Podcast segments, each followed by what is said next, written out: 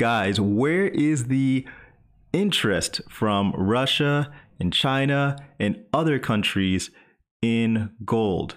Right now, we have gold at lower ish prices than the highs that we hit in 2020. So, why aren't people, you know, getting in on the game or preparing for when prices increase? Well, take a look here. Russia ramps up gold production despite the issue that we can't use, can't talk about on uh, YouTube. Check it out. Gold mining companies of Russia's far eastern Kamchatka Peninsula produced more than 6.8 tons of the yellow metal last year, which is an almost 8% increase year on year. I'm just going to skip down to this highlighted sec- section. Kamchatka authorities plan to increase gold output to 10 tons by 2022 by commissioning new mining and processing plants. Among those are the Kumrak gold deposit with a capacity of up to 500,000 tons of ore per year, and the mining plant at the Ozernovsky gold deposit, 600,000 tons of ore per year, which is pretty interesting. Now, there's an unfortunate story that came out of China um, where nine workers were found dead after 11 rescued weeks since China mine explosion. This was actually at a gold mine in the Shandong province.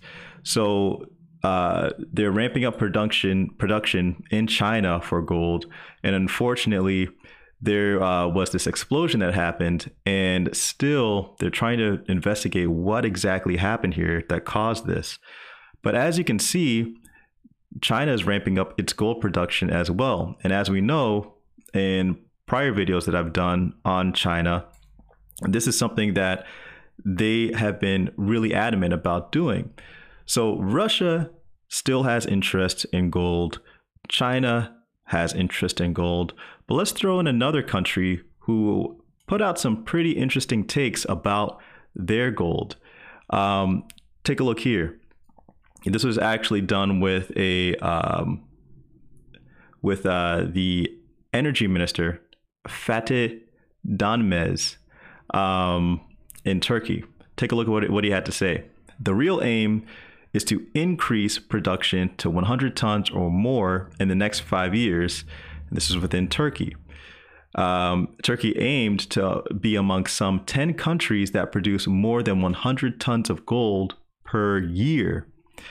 Turkey imported $26.6 billion worth of gold in 2020, around double that of a year earlier, out of the country's total imports worth some $219.43 billion.